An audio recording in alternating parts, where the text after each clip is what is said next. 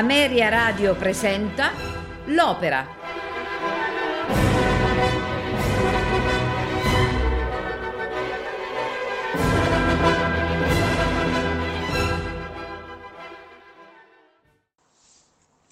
Buonasera amici, questa sera abbiamo la fortuna e l'occasione di ascoltare un eh, grande capolavoro di, di Vincenzo Bellini.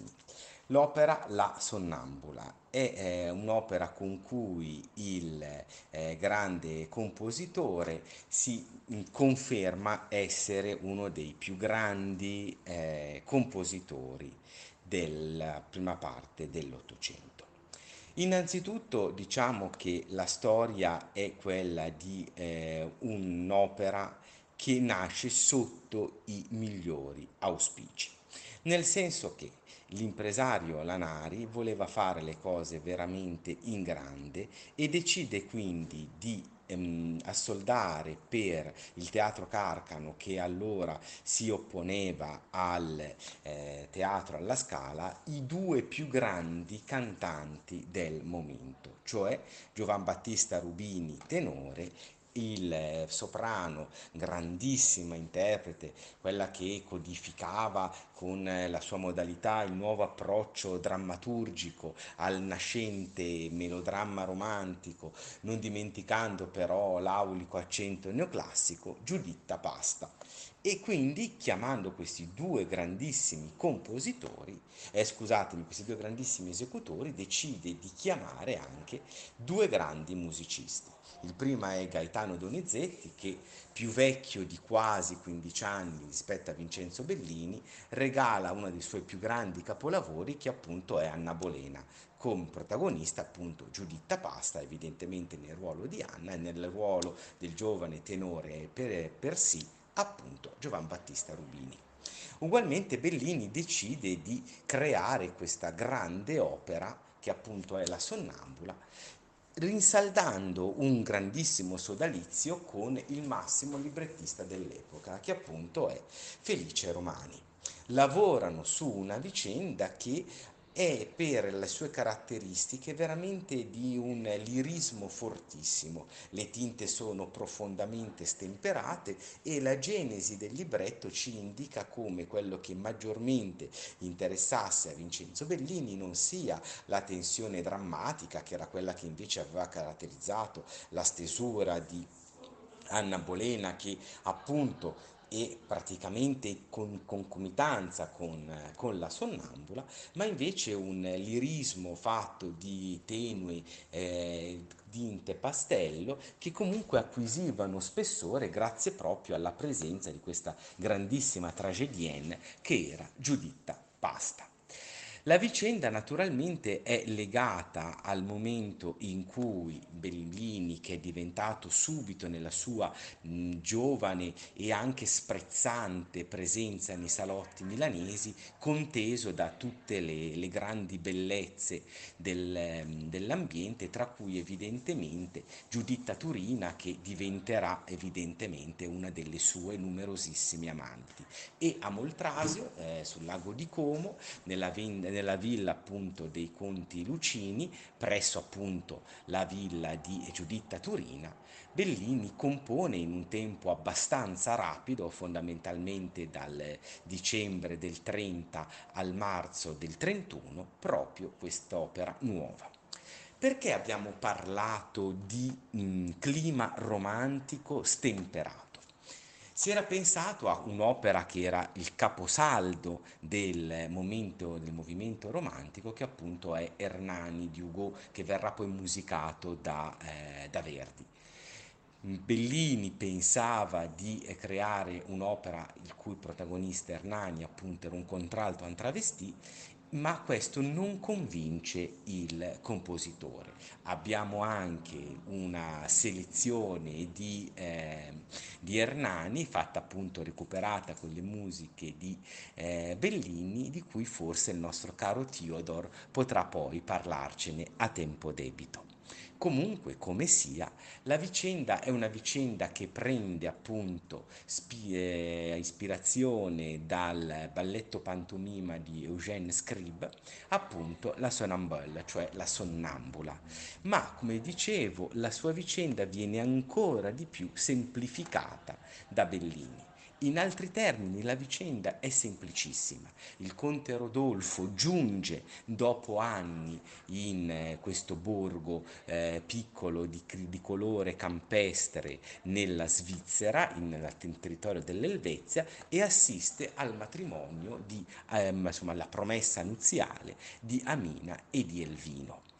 Mentre si stanno tutti per ritirare, il conte Rodolfo fa dei complimenti evidenti ad Amina e Elvino, questo ricco contadino, si sente comunque bruciare di gelosia. Dall'altra parte, la civettuola eh, Lisa, ostessa del paese, si era vista sottrarre il proprio partito che era il ricco Elvino dalla semplice e ingenua Amina e soffre di questo.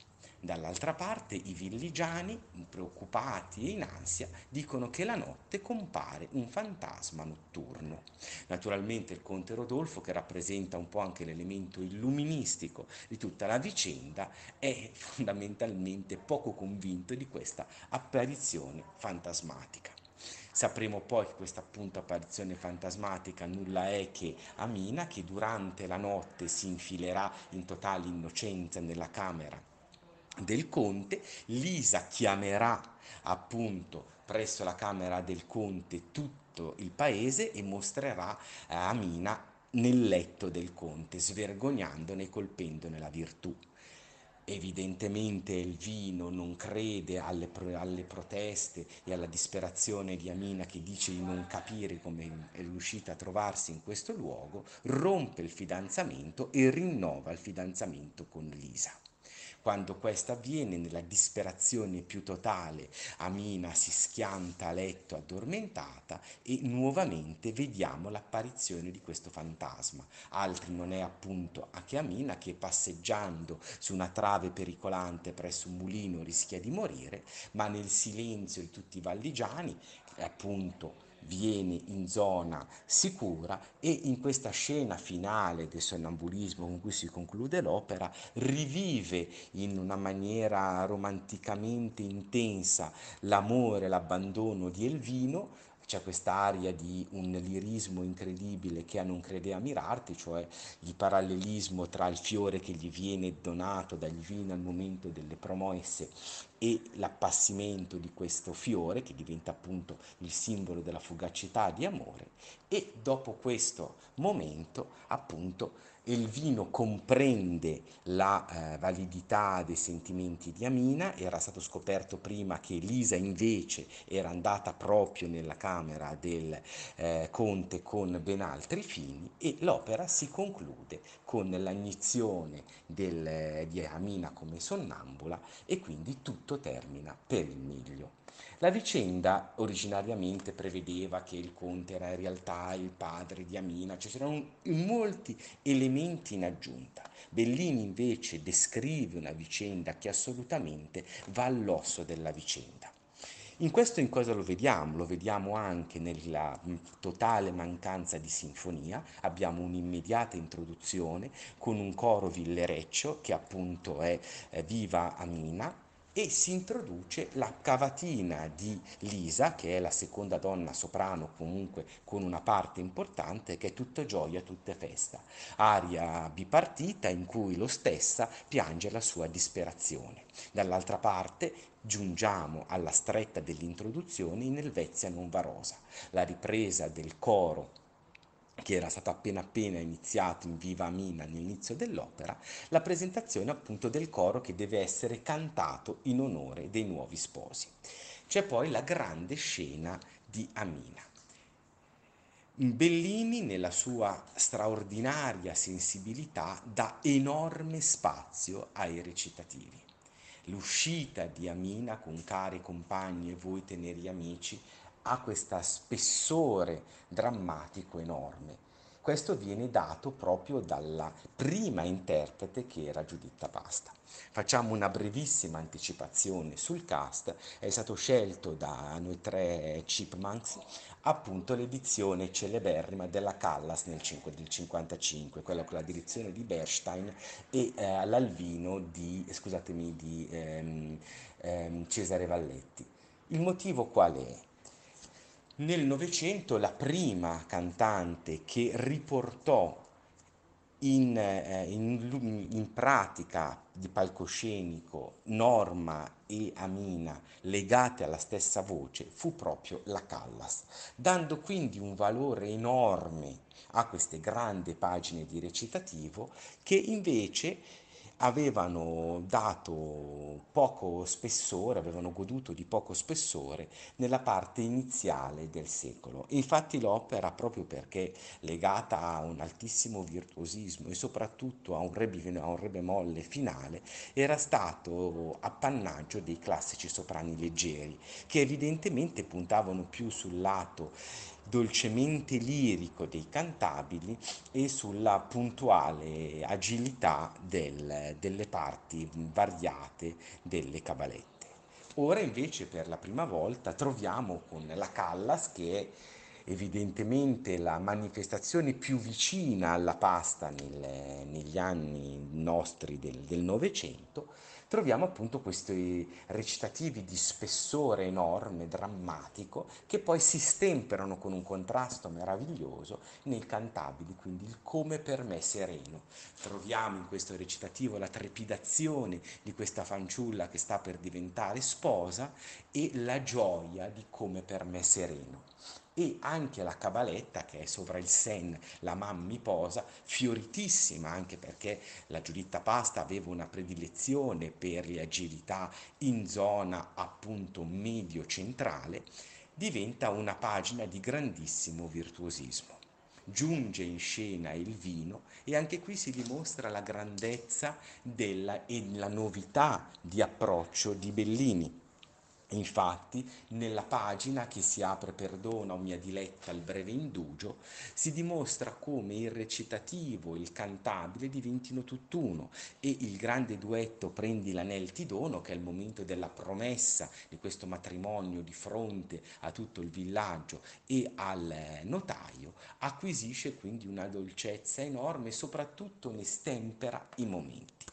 Giunge poi Rodolfo con vi ravviso o luoghi ameni. Anche in questo caso la grande cantabilità belliniana è quella che si dimostra in maniera più evidente e si conclude anche in questa parte con la cavaletta Tu non sai con quei begli occhi come dolce il cor mi tocchi. Ed è il momento appunto in cui il conte dimostra di provare un'attrazione per Amina. Naturalmente cosa, cosa sarebbe successo nella vicenda originale? Che il conte l'avrebbe poi riconosciuta come sua figlia, quindi questa passione iniziale si sarebbe santificata nell'amore della paternità.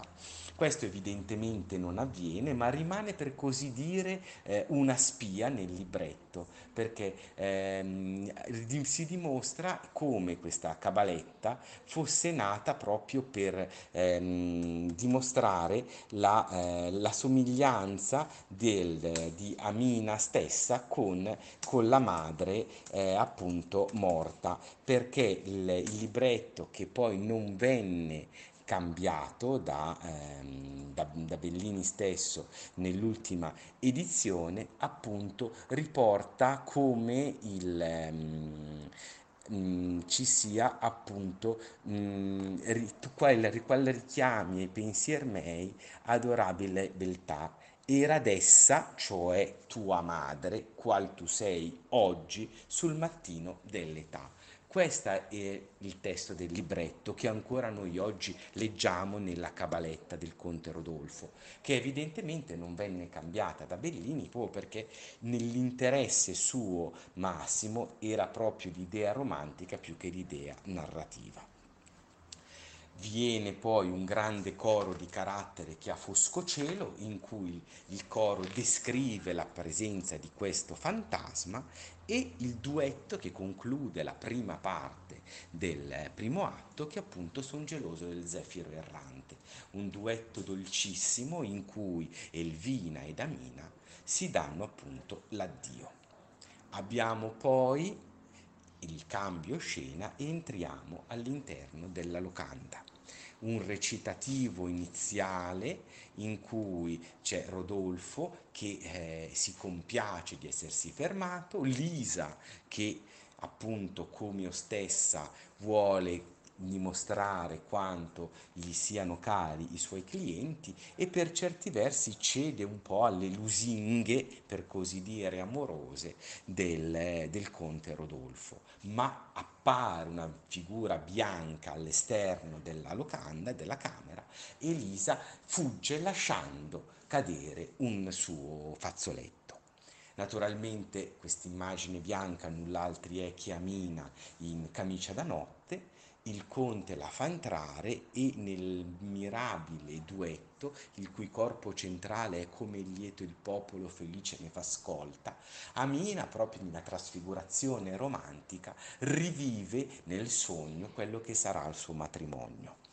Si pone a letto e dorme. Il conte Rodolfo è piuttosto stupefatto, benché capisca che evidentemente Amina è la sonnambula e quindi è, è assolutamente incosciente, Lisa scopre quest'atto e, morsa dalla gelosia, richiama tutti.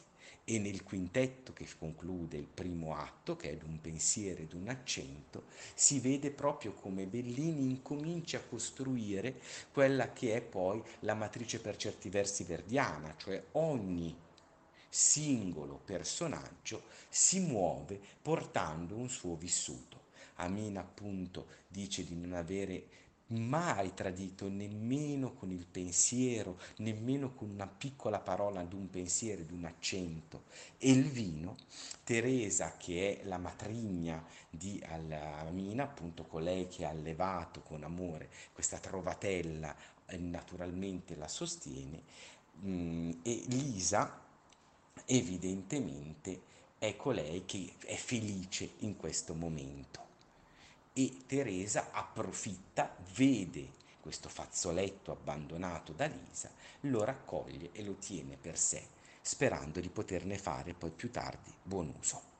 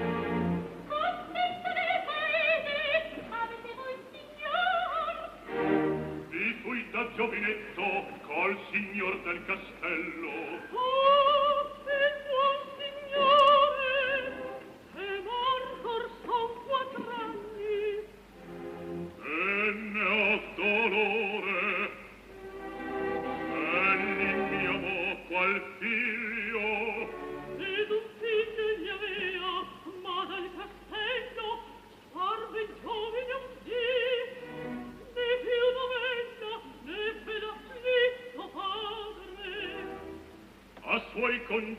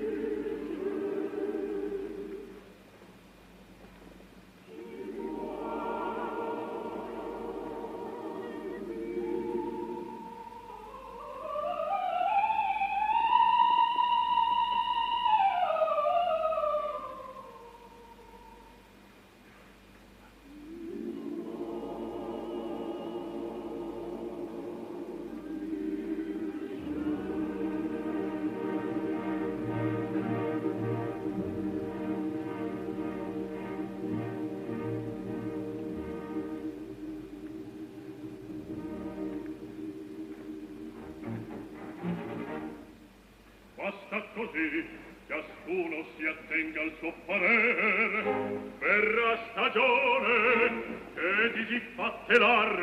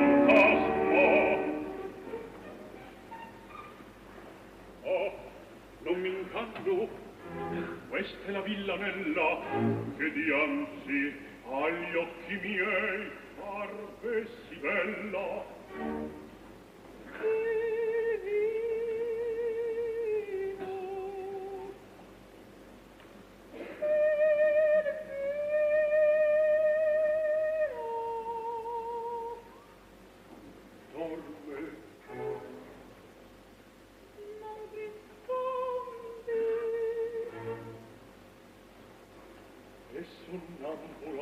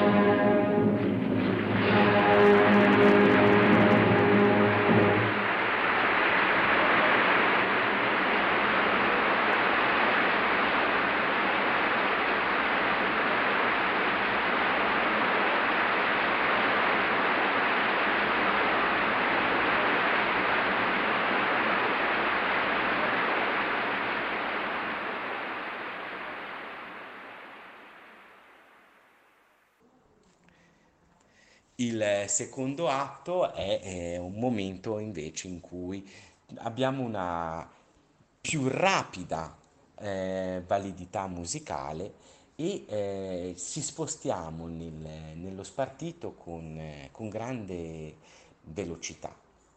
Il- si apre l'atto con eh, un coro, noi diremmo di carattere, qui la selva è più folta e ombrosa, in cui viene descritto questo ambiente alpestre proprio tipicamente svizzero.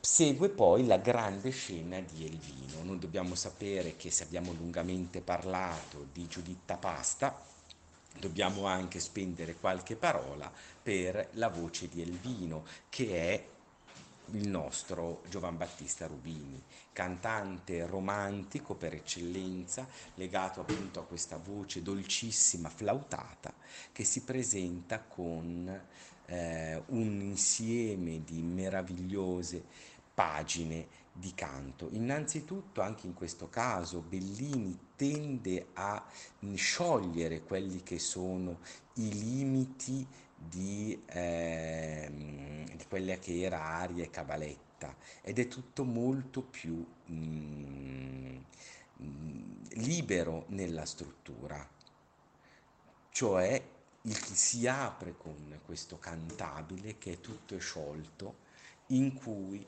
canta la disperazione dell'abbandono, del fatto che appunto si sente ferito c'è poi una parte di furore che pasci il guardo, cioè nutriti del mio guardo, cioè di, di- di guardarmi così sofferente, perché pensando appunto che Amina non sia assolutamente innocente, benché lei pianga e non, eh, non faccia altro che chiedere pietà, quando il coro dice che il conte ha delle, una modalità per tutelare e spiegare l'innocenza di Amina, Elvino si infuria e strappa l'anello da Amina.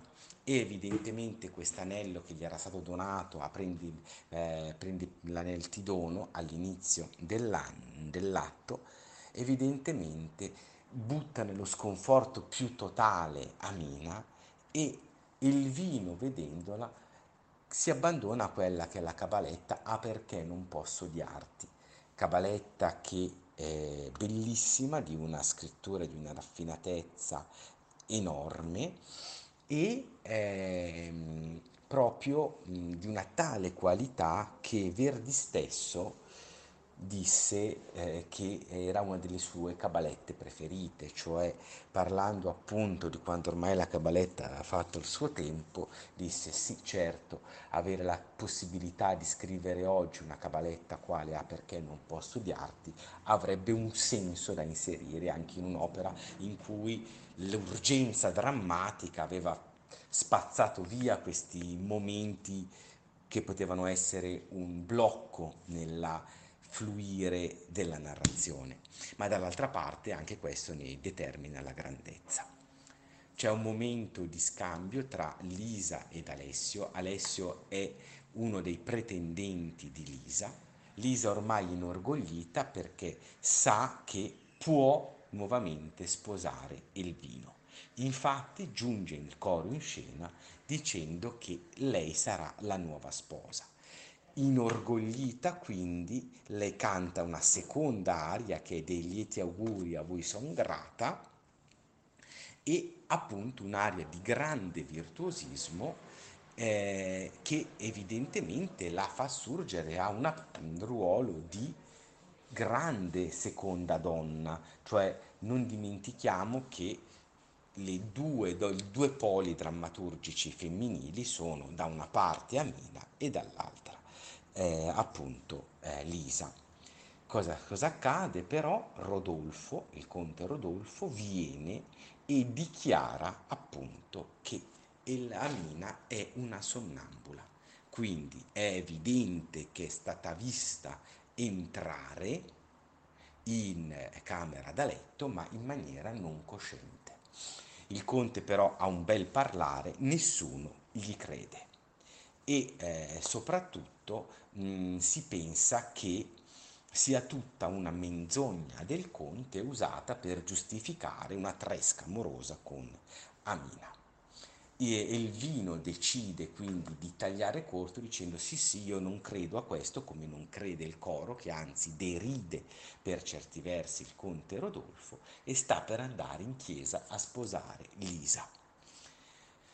Naturalmente allora Teresa sfodera il famoso fazzoletto che aveva sottratto alla fine del primo atto e dimostra che Lisa stessa è colei che invece tentava di avere eh, una eh, rapprelazione, un incontro galante con eh, Rodolfo stesso. Ora, dopo questo nuovo scoprimento, c'è un'altra grandissima pagina che è appunto Lisa Mendace anch'essa, che è appunto un quartetto in cui si scopre proprio come eh, sia stato proprio colpito anche nella fede di Lisa, nella fedeltà di Lisa. Il vino è disperato, ma cosa accade? Amina stessa che si è addormentata dopo aver pianto tutte le sue lacrime, esce appunto in stato di sonnambulismo. E questa scena di sonnambulismo, che è una pagina non solo grandissima di Bellini, non solo forse la pagina più intensa di tutta l'opera, ma è sicuramente una delle pagine più grandi di tutto il, il teatro romantico.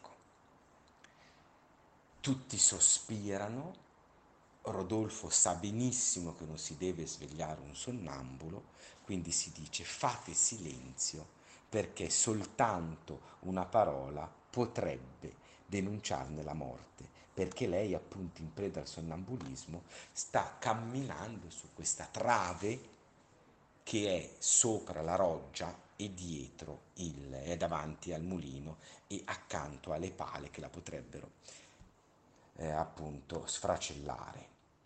Una volta che è arrivata in una zona salva, Amina rivede e rielabora in maniera legata al sogno, legata all'elemento onirico, tutto ciò che accade.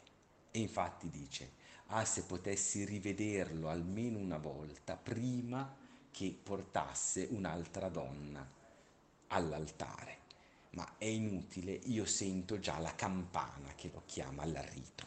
Come dicevamo, tutta questa grandissima scena è concepita per le virtù straordinarie drammaturgiche di Giuditta Pasta ieri o l'altro ieri e di Maria Callas ieri. Dall'altra parte poi cresce la tensione.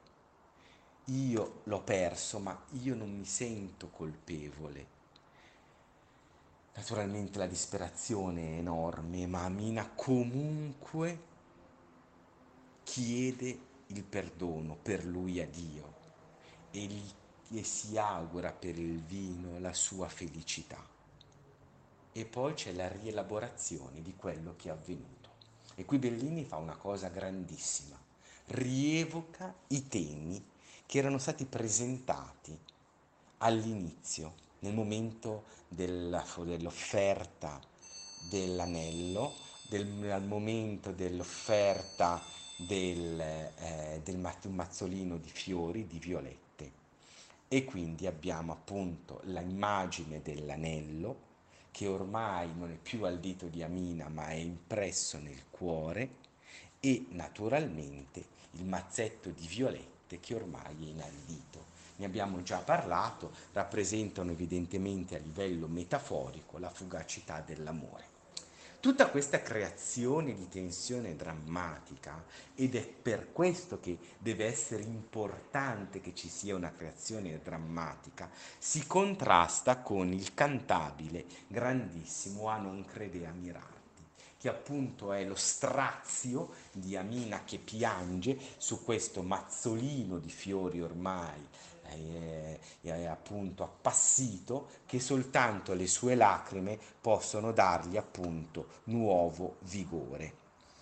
Ormai il vino non regge più e quindi decidono di farla svegliare in seno all'uomo che ama e ai propri amici. Amina si sveglia, enorme è l'incredulità di ottenere l'amore di eh, il vino che la ricrede innocente e quindi canta a non giunge un pensiero, una cabaletta super virtuosistica in cui appunto c'era quella puntatura in alto che ha reso l'opera appannaggio dei soprani leggeri e eh, ha per certi versi anche dettato una linea particolare all'opera, ma sappiamo non essere semplicemente ed esclusivamente legata appunto a un virtuosismo da soprano leggero. Ora, qual è la visione che ne hanno data Maria Callas e eh, appunto Luchino Visconti? Due parole devono essere infatti dette su questo incredibile allestimento. Quale ne è il motivo? Innanzitutto eh, le produzioni di Visconti con la Callas sono state tutte animate da una volontà di grandissima innovazione eh, non registica interpretativa, ma se eccezionale fu la Vestale, la Traviata divenne addirittura leggendaria, L'Efigenia, benché grandissima, purtroppo non ottenne il eh, grande seguito che ebbero poi gli altri allestimenti, complice una registrazione live veramente pessima di qualità, laddove invece fortunatamente Sonnambula, eh, Traviata e parzialmente la Vestale erano meglio, quindi sono godibili oggi e ancora oggi si apprezzano, il mio grande favore va alla Sonnambula, per certi versi più ancora che alla Traviata.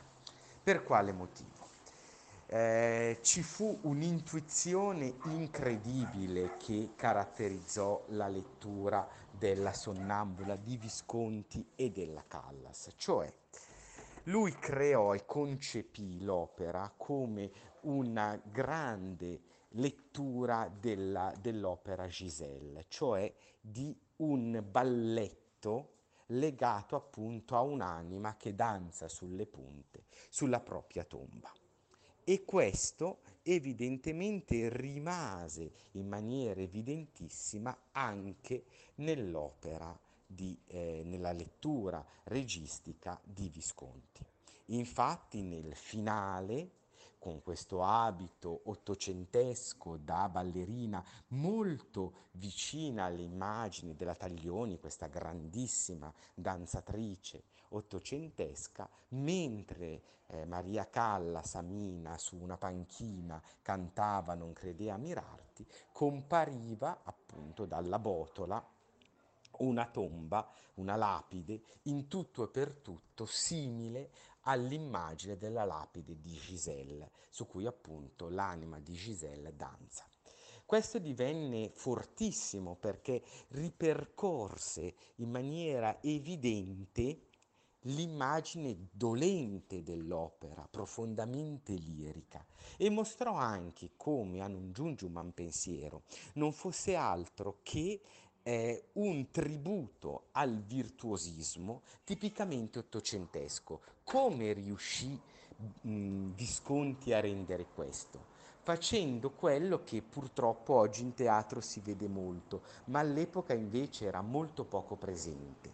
La Callas veniva in proscenio non più Amina, ma perché diciamo la parabola drammaturgica di Amina finiva tra virgolette con a non credi a mirarti e con la morte, per così dire, di Amina personaggio presso la tomba occhieggiante appunto Giselle, ma lì diventava la grande virtuosa ottocentesca che venendo in proscenio viveva una, una modalità ormai parallela, per così dire, alla vicenda. E questa estraneità alla vicenda veniva data dal fatto che progressivamente si accendevano le luci in sala. E nel finale quindi noi avevamo questa sala totalmente illuminata con non più Amina ma la grande virtuosa, la Giuditta Pasta contemporanea che sotto questi grappoli meravigliosi